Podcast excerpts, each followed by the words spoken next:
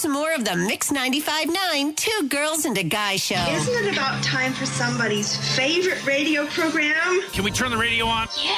Ladies and gentlemen, can I please have your attention? I need all of you to stop what you're doing and listen. Merry Christmas, everyone. Well, this is rather festive, isn't it? It's my favorite time of year. How many days till Christmas vacation?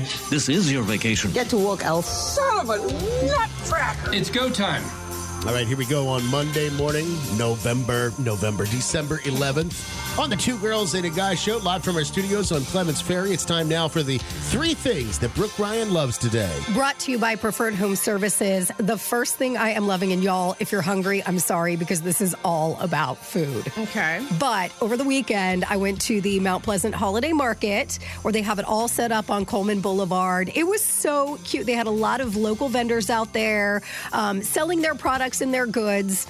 Of course, I got caught up in the food section. That's where I ended up spending all of my money. And it started with Mike's chicken salad. I love chicken salad. Uh-huh. It's one of my favorite things in the entire world. And I like all different kinds. I mean, my, my all time favorite is the Arby's chunky one with the grapes Yes, and walnuts and things like that in it. But I also love a chicken salad that has like celery in it and or no crunch at all. Mike's chicken salad, legit one of the best chicken salads I have ever had in my entire life. I am going to be not only stalking Mike for when he goes out into different farmers markets. I guess he's on James Island every once in a while. I know he does the Mount Pleasant Farmers Market.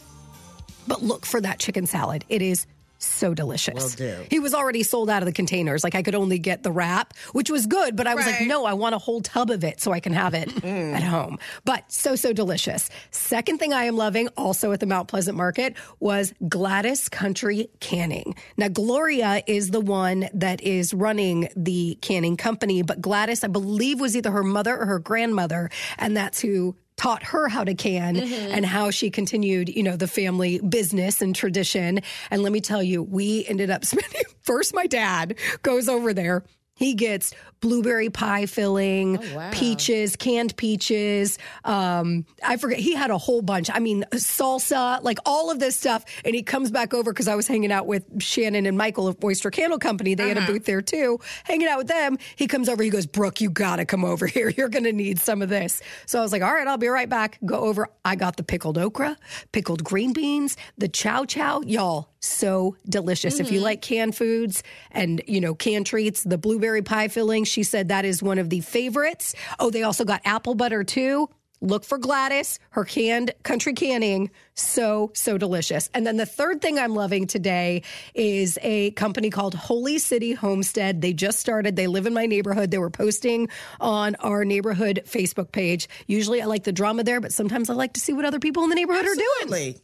They have homemade focaccia that you can get if you want to have that for like your holiday party. They've also got a pancake mix that they sell and pizza dough mix as well. So it's already ready for you. Mm-hmm. And then you just put the ingredients on top and you are good to go. But it's organic, you know, freshly baked focaccia. Mm. All the ingredients are the top of the line. So definitely check that out. Holy City Homestead. And if you are hungry and you want to link up to the three things I love, head to mix959.com.